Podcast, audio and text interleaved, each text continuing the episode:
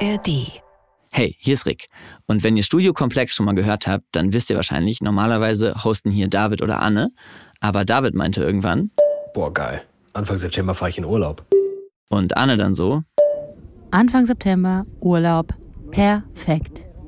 Darum bin ich jetzt hier und führe euch durch diese abenteuerliche Folge Studio Komplex. Und das passt ganz gut, weil diesmal geht's um Amateure, um Dilettantinnen, um die Menschen, die das Web 2.0 zu dem wunderschönen Ort gemacht haben, der er war. In den späten Nullerjahren und in den frühen Zehnerjahren.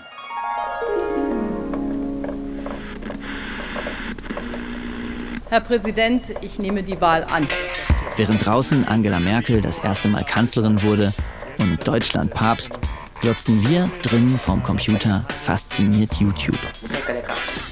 Ich finde, der Duft erstmal mega Hammer oben auf. Geil. So. Noobs wie du und ich lieferten plötzlich feinstes Entertainment. Ey, komm, du hast keine Ahnung, gell? Was geht ab? Wenn du mal ein richtiges Rauchen willst, ne? Muss man Opa fragen. Der hat echt das geilste Zeug in der Hut.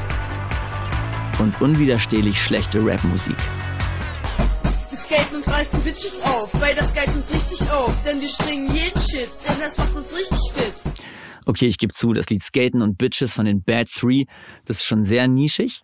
Die meisten von euch erinnern sich vermutlich eher an das hier. Wo bist du, mein Sohn, nicht? Ich suche dich und vermisse dich. Es war einfach herrlicher. Menschen broadcasteten sich selbst, ohne zu wissen, wie es geht.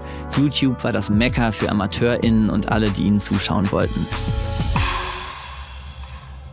Und heute Herzlich willkommen zu den News. Schön, dass ihr wieder mit am Start seid. Hallo, was geht ab und ganz herzlich willkommen zu einem neuen YouTube-Video von Herzlich willkommen zu dieser neuen Folge. hat sich alles professionalisiert. Heute habe ich einen XXL DM und Look Fantastic Haul für euch. Es sind so coole Produkte dabei. Also, hier ist der Adventskalender, den es ab November gibt, ab jetzt aber schon vorbestellbar. Die ganzen Sachen, die ich euch hier vorstellen werde, verlinke ich euch unten in der Videobeschreibung. Ihr könnt da gerne draufklicken. Alles sieht besser aus, schicker, aber es ist auch berechenbar. Langweiliger. Weil alle gefühlt das Gleiche machen. Ja, damit würde ich sagen, das war's für das Video. Natürlich auch wieder Daumen nach oben da lassen, super wichtig für den Algorithmus. Und äh, ein Abo, wenn ihr es noch nicht getan habt. Auf Abonnieren klicken ist kostenlos für alle und äh, ja, dann kennt ihr mich. Ne? Lasst mir super gerne einen Daumen nach oben da und nun wünsche ich euch noch einen wunderschönen Tag und sage Tschüss. Weil inzwischen auch der kleinste Haushalts-Tutorial-Kanal weiß, wie der YouTube-Hase läuft. Wo ist das sympathisch dullige Ausprobieren hin? Warum traut sich niemand mehr, Content zu machen, den man nicht schon ab Sekunde 1 ansieht, dass er stramm auf Reichweite optimiert ist? Und vielleicht am wichtigsten, bleibt die Kreativität auf der Strecke, wenn WebvideoproduzentInnen nur noch Dienst nach Vorschrift machen?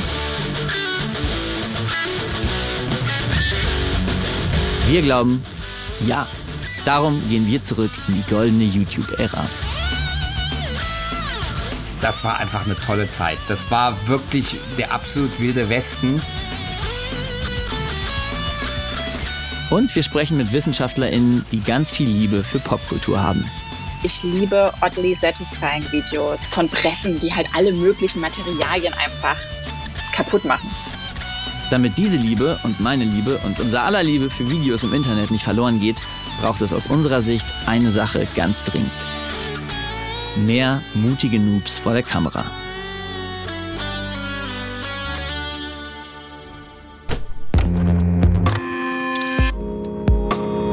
Ich bin Rick Oppermann und das ist Studio Komplex. Okay, let's go. Okay, let's go. Übrigens, äh, diese Folge findet ihr natürlich in der ARD Audiothek. Dort könnt ihr auch unsere 72 weiteren Folgen nachhören. Was ihr nirgendwo nachhören könnt, ist die Musik dieser Folge. Die wird nämlich eigens von der Redaktion beigesteuert, im besten Amateur-Spirit. Gerade hört ihr Mia am Klavier. Später dürft ihr euch noch auf Milena an der Triangel freuen. Und jetzt let's wirklich go. Okay, let's go. Mir ist vollkommen klar, dass meine Forderung, YouTube und das Web 2.0 mögen doch bitte wieder so werden wie am Anfang, nichts anderes ist, als das alte Lied Früher war alles besser. Aber was, wenn es vielleicht wirklich früher ein bisschen besser war? Es gibt nur zwei Möglichkeiten, das rauszufinden. Möglichkeit 1, eine Zeitmaschine. Aber das hatten wir schon so oft. Alex, mach mal aus. Darum nehme ich Möglichkeit 2. Mit einem Reden, der dabei war. Und Christoph Krachten war so richtig dabei. Ich bin mit Social Media befasst seit mehr als zehn Jahren. Äh, gehöre sozusagen zu den ersten Influencern in Deutschland, habe dann in der Folge äh, Mediakraft gegründet, ein Netzwerk, das äh, äh, kleine Influencer, damals waren es vor allem YouTuber, groß machen wollte, habe die Videodates gegründet, das war das größte YouTube-Event Europas. Christoph hat die YouTube-Landschaft in Deutschland maßgeblich geprägt. Und äh, jetzt äh, entwickle ich Software für NGOs, also gemeinnützige Unternehmen, damit die und Vereine, damit die über Social Media mehr Geld schneller einsammeln können. Okay, das ist ein ganz schön langer Briefkopf. Ja, ich kann noch mehr sagen. Aber das, ich muss mal, äh, ich mache noch Comedy und was weiß ich. Also, ähm, so okay. was war das? Ja, okay. Wahrscheinlich die, Sieb die Siebträgermaschine. Oder? Nee. Eine Sekunde. Äh, Siri ist von selber aktiv geworden. Moment. Moment. Hier. Nee, das ist raus und aktiv geworden. Lass es nicht angeht. Eine Sekunde.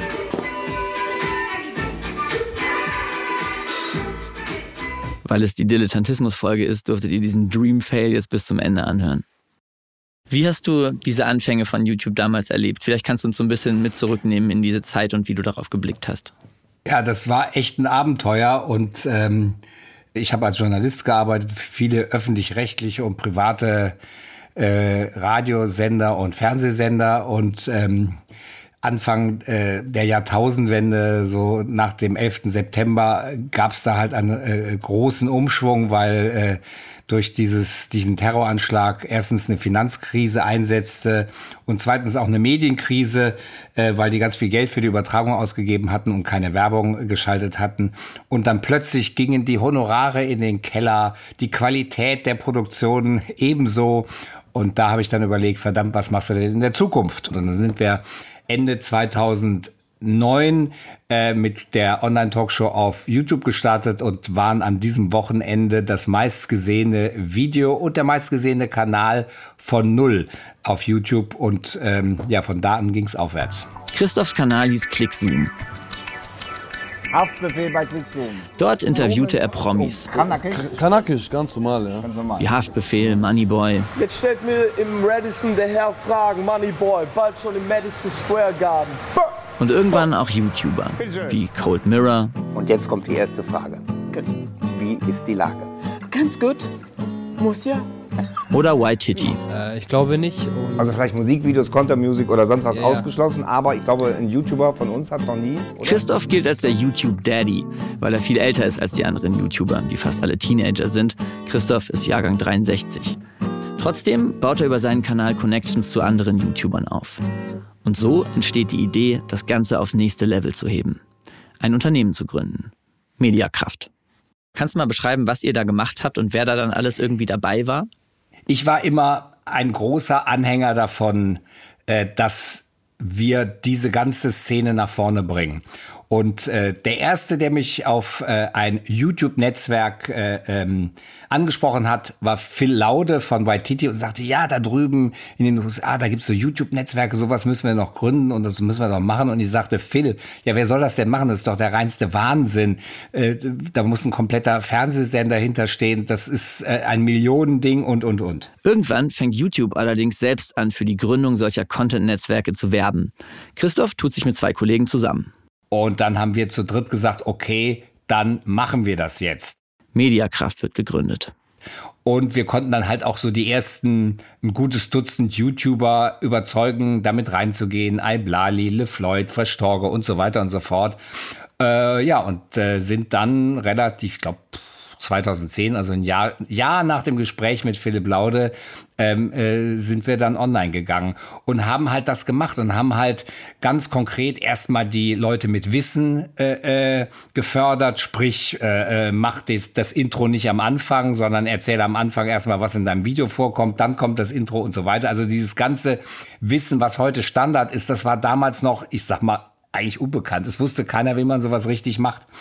Und weil es halt auch anders als Fernsehen war. Ich habe immer gesagt, Online-Video ist wie Fernsehen, aber es ist auch ganz anders. Beides stimmt und beides muss man wissen. Und ja, und da sind dann äh, wahnsinnig viele Kanäle sind dann wirklich auch durch unser Zutun äh, viel, viel größer geworden und äh, sind professioneller geworden. Waititi hat dann wirklich ein Studio aufgemacht, hatte einen Sendeplan und äh, es war tatsächlich wie ein richtiger Fernsehsender. Und das hat mir persönlich wahnsinnig Freude gemacht, diese Szene dann so entstehen zu sehen. Tja, und der Rest ist Geschichte. YouTube in Deutschland hat sich professionalisiert. Auf LeFloid und White Hitty folgten Julian Bam, Dagi B, Bibi und so weiter. Hallo meine Lieben und willkommen zu meinem neuen Video. Ich Es ist bis heute eine Geschichte, die man als Erfolgsgeschichte erzählen kann. Oder man kann rumheulen, dass es nicht mehr so dilettantisch und unberechenbar ist wie früher. So wie wir das hier tun. In unserer Version der Geschichte sind Menschen wie Christoph keine Helden, die Neuland betreten haben, zumindest nicht nur. Sie sind auf jeden Fall auch Schurken. Sie haben Pandoras Büchse der Professionalisierung geöffnet und eine Entwicklung befördert, die YouTube langweiliger gemacht hat, die dafür gesorgt hat, dass Perlen des Dilettantismus ausbleiben. Yeah, hey Junge, züge mal deinen Ton. Ich find deine Argumentation ziemlich monoton. Mann, Arroganz und Überheblichkeit sind ein schlechter Scherz. Unsere Autos entstehen mit Kopf und viel Herz. Perlen wie der BMW Praktikumsrap. Fakt ist, dass es eines Richtig nice. Unternehmen ist. Werd jetzt aktiv, nimm die Zukunft in die Hand. Du weißt, dass du es kannst. Jetzt oder nie, das ist deine Chance neben grauer Theorie. Die Frage ist natürlich, ob Christoph da mitgeht, wenn ich sage, er und die Professionalisierung, die durch ihn mitgeprägt wurde, sind daran schuld, dass wir sowas nicht mehr bekommen. Seine Antwort, ihr ahnt es. Nein, also würde ich auf keinen Fall mitgehen.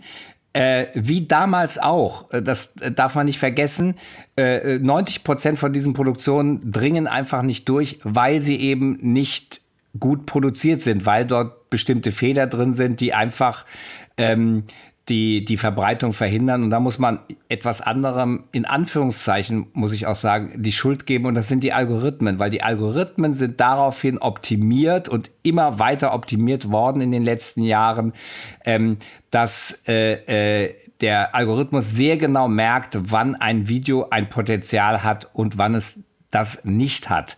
Und das äh, nimmt er vorweg. Das heißt, er nimmt eine schlechte Zuschauerreaktion in Zukunft einfach vorweg. Sprich, ein Video, das vielleicht dann doch aus unerfindlichen Gründen, wie eben der BMW Ausbildungsrap und was es alles gibt, äh, Erfolg haben könnte. Das kann der Algorithmus aber nicht wissen. Das ist, äh, ich sag mal, in den Tiefen der menschlichen Psyche verborgen, warum dann sowas doch Erfolg hat. Das kann der Algorithmus nicht wissen äh, und deswegen kommt das nicht mehr hoch. Aber der Effekt ist ja dann schon, dass äh, es nicht mehr dieses kulturelle Phänomen BMW Praktikumsrap gibt, oder? Ich bin davon überzeugt, dass es diese Inhalte weiterhin gibt, dass es total verrückte Sachen gibt, die halt nur nicht durchdringen, weil der Algorithmus sie einfach nicht durchlässt. Und das ist der, äh, das ist halt das Gesetz, äh, äh, vielleicht nicht des Dschungels, sondern des Marktes, dass alles darauf optimiert wird, wenn es um Geld geht. Und es muss um Geld gehen. Ich habe damals immer gesagt, ja, das ist ja so kommerziell. Sag ich, ja, aber wie sollen denn die Leute ihr Essen bezahlen, wenn es nicht kommerziell ist? Ohne kommerziell geht es halt nicht. Hast du trotzdem so ein weinendes Auge irgendwie auch, wenn du so Naja, es Content hat von heute alles und damals seine vergleichst? Zeit. Damals die Zeit, das war halt irre. Da hat man die Außenseiter entdeckt, die halt irgendwelchen Blödsinn vor der Kamera gemacht haben. Oder Alberto oder, oder, oder. Einige davon gibt's ja noch, das darf man nicht vergessen. Und die sind immer noch äh, genauso verrückt. Ähm, das war einfach eine tolle Zeit. Das war wirklich der absolut wilde Westen. Aber ähm, wenn ich allem nachtrauern würde, was ich erlebt habe, da hätte ich viel zu trauern. Äh, das ist das Leben. Es geht alles vorbei und was Neues kommt und jetzt gibt's halt was Neues, äh, äh, was toll ist.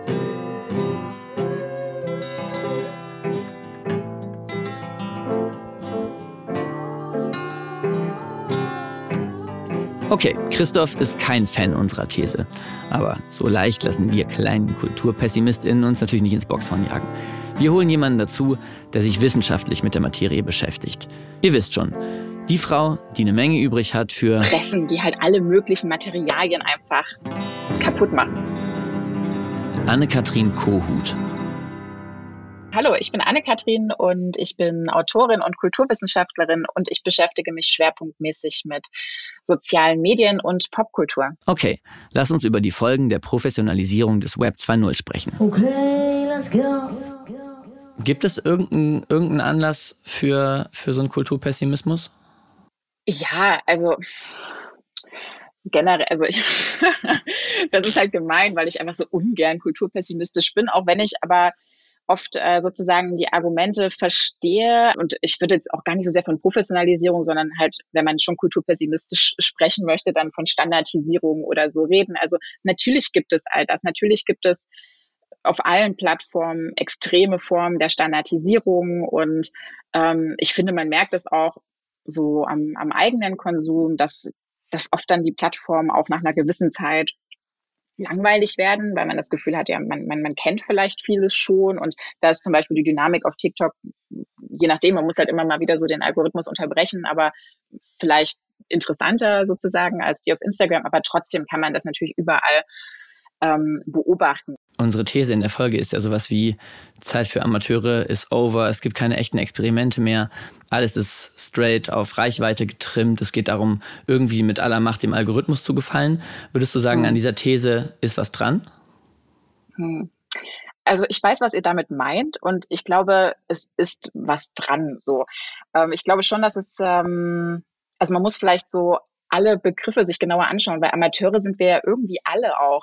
Ja, also ich meine, das ist ja irgendwie das Interessante, dass natürlich man sagen kann, wir sind insofern keine Profis, als dass wir, wenn wir in den sozialen Medien Inhalte, also für die sozialen Medien Inhalte kreieren, in den meisten Fällen, also einige Influencer jetzt mal ausgenommen, äh, keine Ausbildung genossen haben oder so. Ne? Da hat man jetzt nicht studiert, äh, Social Media Content Creating. Mittlerweile gibt es das sicherlich. Da aber bestimmt, ja, auf jeden Fall. So, ne? Aber ich sag mal, die meisten, äh, die, die auch sehr erfolgreich sein können, sind erstmal natürlich per Begriff Amateure. Also man fängt äh, auf eine Art amateurhaft an, aber beginnt sich eben sehr, sehr schnell zu professionalisieren, weil man natürlich irgendwie auch sehr, sehr schnell mitbekommt, wie die Regeln sind, wie die Kriterien sind. Also wenn man Professionalität auch definiert als etwas, ja, das, äh, von dem man weiß, äh, wie sich Formate bilden, äh, welche Kriterien zur Anwendung kommen und so weiter, wie andere das dann beurteilen, was man gemacht hat. Und dafür kriegt man, glaube ich, sehr, sehr schnell in den sozialen Medien ein Gespür. Anne-Kathrin glaubt also nicht, dass die Zeit für Amateure over ist. Creator starten immer noch amateurhaft, sagt sie. Die Professionalisierung setzt dann nur viel schneller ein. Anne-Kathrin hat schon 2017 einen Artikel geschrieben mit dem Titel YouTube-Formate zwischen Professionalität und Dilettantismus. Ja, ja, ich habe ihn extra nochmal gelesen, weil ich muss ehrlich sagen, ich hatte das gar nicht mehr so. Soll ich nochmal anfangen? Ja, ich habe ihn extra nochmal gelesen. Die Katze, die ist jetzt hier gerade wach geworden, ist voll am rumklettern. Aber gut. Ähm, ja, genau. Ich habe den Text nochmal gelesen und ähm, dachte eigentlich, dass doch vieles noch zutrifft von dem, ähm, was ich, was ich damals so überlegt habe. Dass es ganz oft zwar auf einer formalen Ebene oder auch auf der Ebene, sage sag ich mal, der, der technischen Umsetzung eine extreme Professionalität gibt, aber dass der Inhalt der Videos ähm, oft eigentlich mit so einem gewissen Dilettantismus spielt und eigentlich, wenn man so will, mit zwei Arten von Dilettantismus, also im Wortsinne sozusagen, also dass man irgendwie ähm, Liebhaberin von etwas ist und äh, das sozusagen gerne einfach nachmacht, weil einem das gefallen hat, was man gesehen hat. Ähm, oder eben im Sinne von so Slapsticks, äh, Fails, Dinge, die äh, sozusagen nicht so wirklich funktionieren. Und in beiden Fällen aber natürlich aus Gründen, ähm, der, der Generierung von Authentizität, was natürlich irgendwie erstmal etwas ist, was ähm, ja in den sozialen Medien generell damals und auch heute noch, würde ich sagen, große Anerkennung äh, genießt. Anne-Kathrin hat damals über Baby geschrieben, also den YouTube-Kanal Babys Beauty Palace. Hallo meine Lieben und willkommen Baby hat das ganz oft gemacht. Das, was Anne-Kathrin Dilettantismus im Sinne von Slapstick nennt. Wir haben heute den äh, 6. Ey, wir haben heute Nikolaus, Julian! Hä, wie geil! Fällt mir gerade irgendwie erst auf, obwohl ich eben schon ein Bilou-Foto mit Nikolaus gepostet habe, aber irgendwie habe ich da nicht drüber nachgedacht. Mit dem Ziel, sich als authentisch zu inszenieren. Und ich weiß, echte Die-Hard Baby-Fans würden jetzt wahrscheinlich sagen: Hä? Was heißt hier als authentisch inszenieren? Baby ist authentisch. Aber ich meine das gar nicht wertend, im Sinne von, oh Gott, ist das inszeniert. Weil natürlich ist das inszeniert, das ist ihr Job. Bibis Inszenierung zielt halt darauf ab, als authentisch empfunden zu werden. Was schlau ist, weil Authentizität im Social Web gut ankommt. Mir geht es auch darum zu zeigen, dass ähm, ja, Authentizität hier zwei, zwei Sachen bedeutet. Also einerseits, dass es erstmal ein Stilmittel ist oder eine rhetorische Kunst sozusagen, ähm, die besonders beliebt ist, wenn man so möchte. Aber auf der anderen Seite, dass eigentlich die Authentizität oder eben dieser Dilettantismus oder das äh, ge gezielt Amateurhafte ähm, auch dazu dient, ähm, den einzelnen Post als etwas auszuweisen, was man jetzt nicht so übertrieben ernst nehmen muss. Und diesen Gedanken finde ich eigentlich, also als ich nochmal gelesen habe, dachte ich, der ist schon ziemlich gut, weil, und der trifft auch immer noch zu, vielleicht sogar mehr denn je, ähm, weil wir natürlich uns auch immer so ein bisschen immunisieren müssen sozusagen Aha. gegenüber der Rezeption. Also man ist ja schon, wenn man so will, also alle sind sehr sensibel, ähm, was bestimmte Inhalte angeht und vieles kann auch wirklich ähm, auch falsch gemeint sein, aber vielleicht auch falsch ausgelegt sein. Auf jeden Fall ähm, sozusagen ist es schon wichtiger denn je, so einen bestimmten Ton zu treffen und ähm, eigentlich vielleicht auch deshalb wichtiger denn je, sich selbst als nicht allzu professionell sozusagen zu zeigen, damit ähm, man auch nicht am Ende zu stark auseinandergenommen werden kann, äh, verurteilt werden kann und so weiter. Wir können also festhalten, selbst wenn YouTube immer professioneller wird, ein bisschen was Amateurhaftes bleibt, diese Inszenierung als Dulli. Ach hoppla, es ist ja Nikolaus. Aber diese Inszenierung kann natürlich auch nach hinten losgehen. Auf jeden Fall äh, war das tatsächlich so, dass ähm, Bibi mal ein Musikvideo ähm, herausgebracht hat und ähm, natürlich genauso auf ihren YouTube-Kanal gestellt hat, wie alle anderen Videos, die sie eben so macht, auch.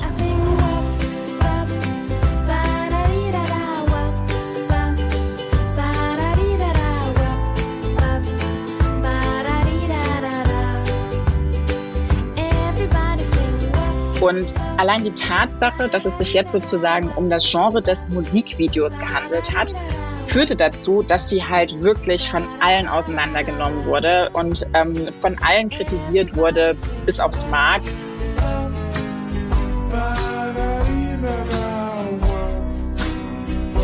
Also wir wissen ja, wie, wie geierhaft auch manchmal äh, User in den Social Media sein können bei solchen Sachen.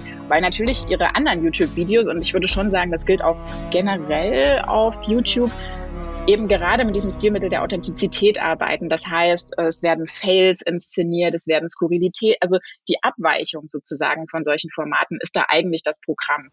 Also es geht gerade mhm. darum, eben nicht ähm, irgendwie bestimmte Kriterien, dass man es trotzdem macht, also geschenkt, ne? aber ich meine jetzt nur von der Rhetorik her, nur so als Stilmittel her. Du meinst diese dilettantistische ähm, Pose, um sich da gegen Kritik genau. zu immunisieren? Also ja, ich sage jetzt Beispiel, mal. Ne? Also, nicht, also genau, vielleicht ist es nicht ganz so berechnet, genau. Ja. es ist auch nicht nur der Oha, Grund. Ich, ich brauche noch einen Witz, damit mir keiner was sagen kann.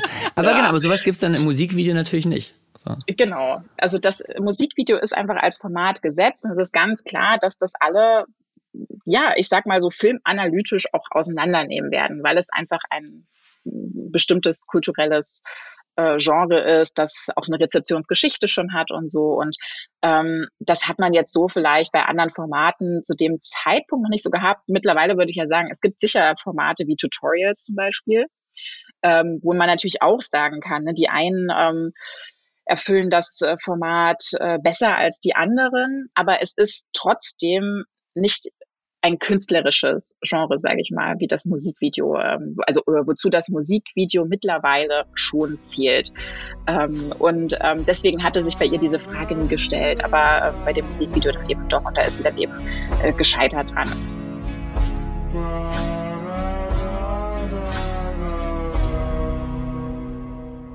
Ist das nicht irgendwie super perfide? YouTube ist voller Pros, die wissen, wie es geht, die aber trotzdem ständig so tun müssen, als würden sie das Ganze nebenbei machen und als wären sie immer noch die Dullis von früher. Weil sonst lesen wir sie als unauthentisch, als nicht real und wir finden sie dann scheiße. Ist unser Wunsch, es soll doch bitte alles wieder wie früher werden, ist der da nicht angebracht? Also ich meine, warum professionelle Fake-Dilettantinnen und Amateure, wenn wir echte Noobs haben könnten?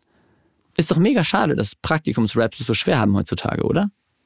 Das ist sicherlich einerseits richtig, andererseits drückt sich dahin auch, das wäre zumindest meine Beobachtung, ähm, eine, eine, eine Art von Romantik ähm, der bürgerlichen Eliten aus, die sich diese Romantik leisten können. Aua, wo kam das denn her? Mein Name ist Stefan Krankenhagen. Ich bin seit 2011 Professor für Kulturwissenschaft und äh, populäre Kultur an der Universität Hildesheim. Und Stefan Krankenhagen glaubt, dass wir die Anfänge des Web 2.0 verklären. Es hat eben damit zu tun, meines Erachtens, ähm, dass diese, wenn wir jetzt bei YouTube bleiben, ähm, es eine Entwicklung ist, die wie alle Massenmedien auf, eine, auf ökonomischen Gewinn zielt. Wie dieser ökonomische Gewinn herzustellen ist, ist am Anfang noch nicht klar. Wir gehen ja jetzt bereits nach nur wenigen Jahren ähm, ganz selbstverständlich damit um, dass wir ähm, als Kunden sozialer ähm, Dienste gleichzeitig, äh, äh, gleichzeitig die die Waren sind. Mhm. Ähm, das ist sozusagen schon, dieses Ökonomisierungsmodell ist ja erfunden worden. Das ist ja das, worauf es gewissermaßen hinauslief, was von Anfang an aber überhaupt nicht klar war, dass wir mit unseren Daten mhm. der Gewinn sind, der, der wir sein sollten. Ja, ähm, und äh, das ist komplett überraschend. Das ist komplett überraschend. Das ist nicht, ähm, das ist nicht ausgemacht gewesen 2005. In der Tat. In der Tat. In der Tat. Danke, Laborchef Dr. Klenk. Und diesen witzigen Schnipsel hört ihr natürlich nur, um davon abzulenken, dass ich gerade zum wiederholten Mal in dieser Folge als elitärer Naivling enttarnt wurde, der an einer romantischen Vorstellung von Dilettantismus festhält und dabei ökonomische Notwendigkeiten ausblendet. In der Tat. Ich meine, also natürlich ist mir klar, dass Leute irgendwie Geld verdienen müssen. Ne? Christoph hatte ja schon gesagt. Es muss um Geld gehen. Wie sollen denn die Leute ihr Essen bezahlen, wenn es nicht kommerziell ist? Und das gilt für die Creator natürlich genauso wie für die Plattform. Es muss ein Geschäftsmodell gefunden werden, sonst ist irgendwann over. Im Fall von YouTube ist es Werbung, von der die Plattform profitiert und auch die Creator, die an den Werbeeinnahmen beteiligt werden. Win-win. Aber halt nicht Win-Win-Win für alle, oder? Weil spätestens ich als Nutzer ich habe ja keinen Bock darauf, dass alles nur pro und geleckt ist. Christoph aber sagt, gewöhn dich lieber dran, das wird sich nicht aufhalten lassen. Also es gibt ja eine alte Regel, die existiert seit etwa, seitdem man sich Geschichten am Lagerfeuer ähm, erzählt. Äh, und die, die heißt, die Zuschauenden wollen so lange wie möglich, so gut wie möglich unterhalten werden. Und es gibt diese Regeln ja schon seit Cicero, die Heldenreise. Das heißt Dramaturgie. Diese Regel gibt es schon wie viel tausend Jahre? Äh, das ist damals schon professionalisiert worden und worden. Und du wirst sehen, jeder Spielfilm ist wie ein Strickmuster gemacht. Die haben alle diese Schritte der Heldenreise. Unterhaltung ist professionalisiert. Deswegen, du machst ja auch den Podcast so, dass du mehrere Interviewpartner nimmst und versuchst eine Dramaturgie daraus zu bauen. Warum brauchst du eine Dramaturgie? Damit die Leute bis zum Ende des Podcasts dranbleiben.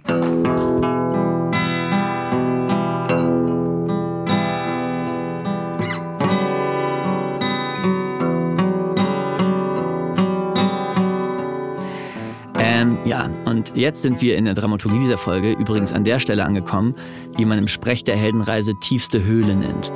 Die Stelle, wo der Protagonist glaubt, es geht einfach nicht weiter. Bitte helfen Sie mir, ich bin in Gefahr. Bitte helfen Sie mir. Sich dann aber doch befreit und am Ende obsiegt. Die Protagonistin unserer Folge ist unsere These. Die These, wir brauchen wieder mehr Amateure auf YouTube. Spielwiesen für DilettantInnen, die den Laden aufwirbeln, sonst geht alles den Bach runter. Blöderweise zeichnet sich langsam ab, dass wir diese These langsam begraben müssen. Zumindest von unseren GesprächspartnerInnen ist niemand so richtig überzeugt. Das ist ein Problem, dramaturgisch. Äh, Rainer, ich glaube, du kannst jetzt mal aufhören zu spielen. Das ist schon auch hart anstrengend. Ja, also, es ist ein Problem, dass unsere Heldin die These tot ist. Aber ich bitte euch, bleibt trotzdem weiter dran, denn wisst ihr was? Es wird noch jemand sterben. Und zwar unsere heißgeliebte Figur des Dilettanten höchst selbst. Unser Komplize bei diesem hässlichen Verbrechen wird Stefan Krankenhagen. Doch äh, bevor wir die Figur Dilettantin kaltblütig hinrichten können, müssen wir erstmal verstehen, was Dilettantismus überhaupt ist. Denn ehrlich gesagt haben wir bisher in der Folge ein ziemlich naives Verständnis von Dilettantismus, als die Dullis, die einfach mal ausprobieren und Sachen aus Versehen cool anders machen. Stefan Krankenhagen versteht Dilettantismus anders. Dilettantismus ist ja zuerst einmal eine ästhetische Form. Mhm. Dilettantismus ist ja nicht etwas tun, sondern etwas zeigen. Und das ist natürlich in der Punkbewegung am allerdeutlichsten geworden. Also die ästhetische Form des Dilettantismus hat zumindest, wenn wir jetzt im deutschsprachigen Raum uns bewegen, in der Punkbewegung oder im europäischsprachigen, in der Punkbewegung in den 70er Jahren am allerdeutlichsten ihre Form gefunden. Und wenn das stimmt, dass äh, der und die Dilettantin eine, eine zeigende Figur äh, sind, dann wäre die Frage, was zeigen sie? Ja, sie zeigen, dass sie etwas nicht können und es doch können. Das heißt, die Produktionslogiken des Marktes, Aufmerksamkeit generieren, permanente Innovation, permanente Überbietung, das wird reproduziert, das wird bedient und gleichzeitig missachtet. Das heißt, es wird gewissermaßen in der Opposition reproduziert. Vielleicht könnten Sie mir diese Figur des äh, Dilettanten oder der Dilettantin, wie Sie sie verstehen, noch so ein bisschen näher bringen und auch erklären, vielleicht habe ich Sie jetzt da auch ein bisschen missverstanden, aber ich hatte das Gefühl, dass, äh, wenn Sie sagen, Dilettantismus ist zunächst mal eine Ästhetik, da immer auch eine bewusste Entscheidung, eine bewusste ästhetische Entscheidung mit verbunden ist. Aber ich würde schon auch sagen, es gibt ja auch die Situation, dass es Leute einfach nicht besser wissen und einfach mal in einem Medium sich ausprobieren. Oder gehe ich dazu naiv ran? Nein, ich glaube, das ist völlig richtig. Nur sehen wir diese Figuren? Das ist die entscheidende Frage. Sehen Sie diese Figuren? Es gibt ganz, ganz viel Dilettantismus. Mhm. Ähm, wenn Sie zum Beispiel anfangen, äh, was weiß ich, als, als Hobbygärtner in einem Schrebergarten äh, oder in einer Community zu arbeiten, dann äh, können Sie ganz viel nicht. Dann arbeiten Sie amateurhaft, dilettantistisch, äh, dann klappt es zuerst einfach nicht dass äh, auf, der, auf der lebenspraktischen Ebene, glaube ich, vergeht kein Tag, an dem ich nicht irgendetwas sehr dilettantisch äh, erledige. Ähm, aber das sind Momente und dazu werde ich, äh, dadurch werde ich nicht zu einer ähm, dilettantischen Figur. Das, das ist keine Figuration. Diese Figuration tritt erst auf, ähm, wenn ich mich auf der Bühne befinde und dort mit Verve äh, gewissermaßen im vollen Engagement schlecht Gitarre spiele. Mhm. Oder vielleicht, vielleicht auch schle schlecht Gärtnere. Ich meine, das gibt es ja schon, ne? Ja. dass dann Leute halt sich einfach. Ich meine, Finn Kliman war so ein gutes Beispiel, glaube ich. Der hat ja so Heimwerker-Videos ja. am Anfang gemacht. Und da ja. war es einfach, okay, jetzt zimmer ich hier mal eine Mauer hin, kann das eigentlich gar nicht, aber finde trotzdem statt, weil man mir eben diesen, diesen Charme irgendwie zuschreibt. Super Beispiel.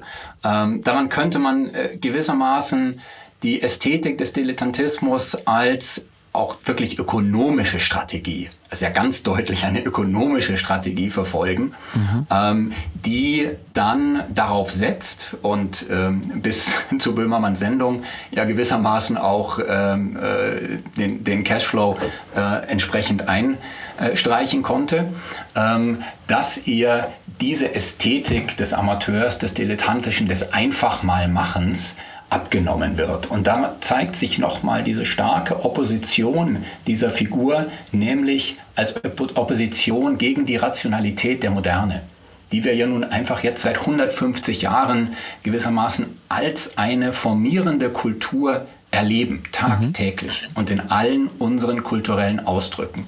Eine rationale, die Rationalität der Moderne. Und dann kommt der Dilettant und sagt, ich kann es auch ganz anders, ich kann es einfach mal so hinzimmern. Und ich habe damit Erfolg. Der Dilettant. Was ein geiler Rebell.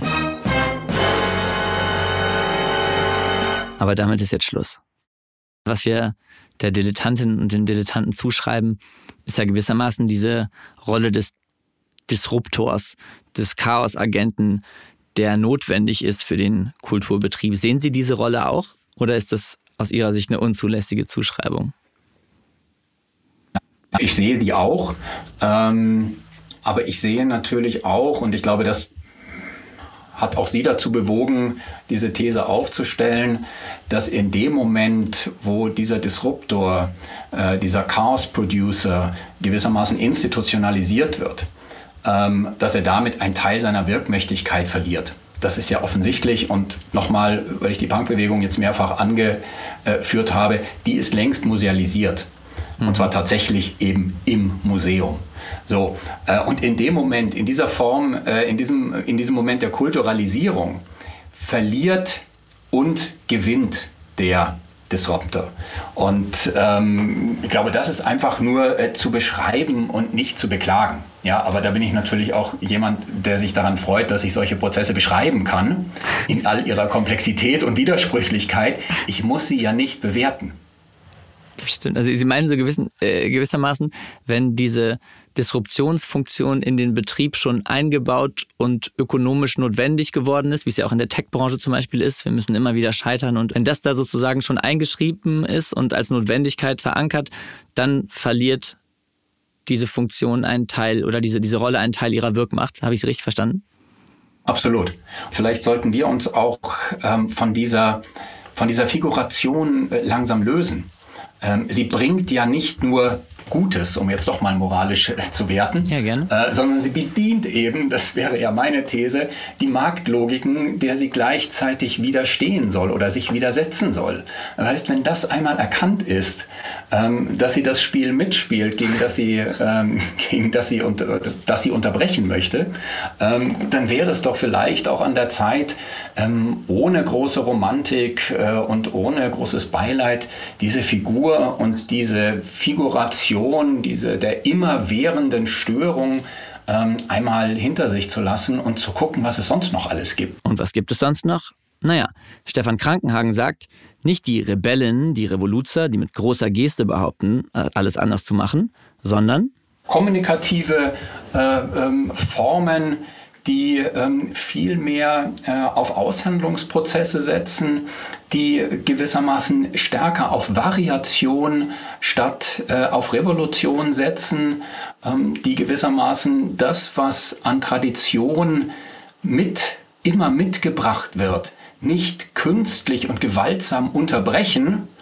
ähm, um sie damit fortzuführen, sondern gewissermaßen eher in einer vielleicht etwas entspannteren, in einem etwas entspannteren Blick auf Tradition und Geschichte ähm, fortführen, variieren, besser machen. Das ist alles relativ niedrigschwellig. Das ist nicht so aufmerksamkeitsheischend, aber es findet natürlich permanent statt in allen Bereichen.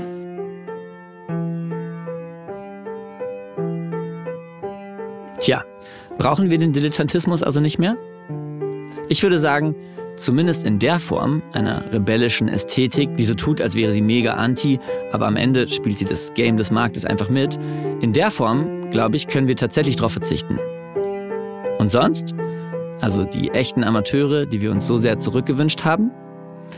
Vielleicht müssen wir uns auch hier mal ehrlich machen.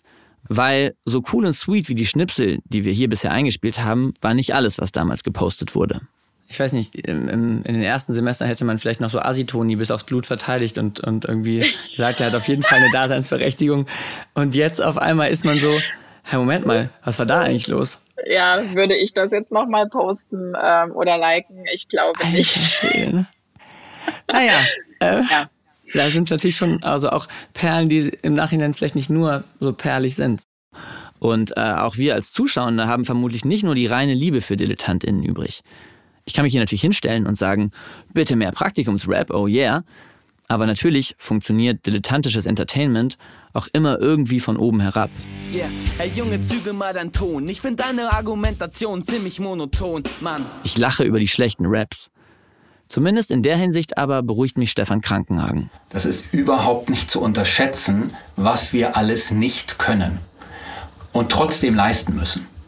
Und insofern erfüllt das natürlich unterhaltende Funktion, ja. Es erfüllt gleichzeitig und damit aber auch immer kompensatorische Funktionen. Denn es kompensiert für diese permanente Überforderung der Moderne. Jetzt widerspreche ich mir vielleicht selber, aber das ist ja manchmal in solchen Gesprächen, ähm, dass man auch zu neuen Erkenntnissen kommt, wird sich Formen des Dilettantischen werden sich auf jeden Fall erhalten, solange ähm, gewissermaßen moderne und spätmoderne noch äh, ihre dominante, sagen, ideengeschichtliche äh, Hand über uns halten äh, und diesen Leistungsanspruch aufrechterhalten, dann braucht es diese Figuren, an denen wir sehen können, Gott sei Dank, man muss gar nicht alles können. Ah, okay, das heißt, es ist irgendwie so ein, das sind so nette Maskottchen eigentlich für, für unsere eigene Fehlbarkeit die uns so daran erinnern, dass es eigentlich schon auch in Ordnung ist, wie ich bin. Absolut, absolut. Maskottchen würde ich es nicht nennen, aber äh, ja, genau. Es sind, äh, es sind Stellvertreter. Es sind Stellvertreter des Nichtkönnens. Stellvertreter des Nichtskönnens. Mia, Milene, das war euer Einsatz.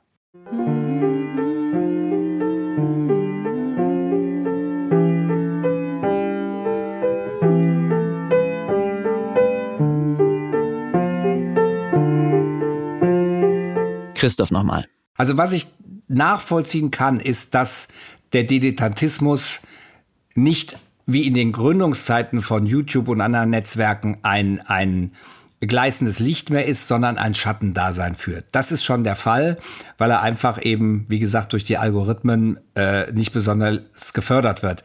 Aber es gibt ihn halt. Man muss ihn, glaube ich, selbst suchen wie die Nadel im Heuhaufen. Und das machen die wenigsten Leute. Die meisten Leute äh, ergeben sich schon den Algorithmen und wie sie mit ihnen umgehen und äh, äh, sitzen dann nicht am Rechner oder am Handy und tippen ständig Suchworte ein, um was Tolles Neues zu finden, sondern lassen sich halt berieseln. Das ist so ein bisschen das Schicksal der Unterhaltung, wie gesagt, die seit zehntausenden Jahren nur eine Regel gilt. Die Zuschauenden wollen so lange wie möglich, so gut wie möglich unterhalten werden. Und Anne-Kathrin zum Beispiel fühlt sich im Internet heute gut unterhalten. Also was die Inhalte betrifft, würde ich schon sagen, hat es für meinen Geschmack jetzt mehr zu bieten als in der Anfangszeit. Tja, agree to disagree an der Stelle. Ich habe aber, glaube ich, auch sehr, sehr viel übrig für, naja, nicht ganz so ausgereiftes.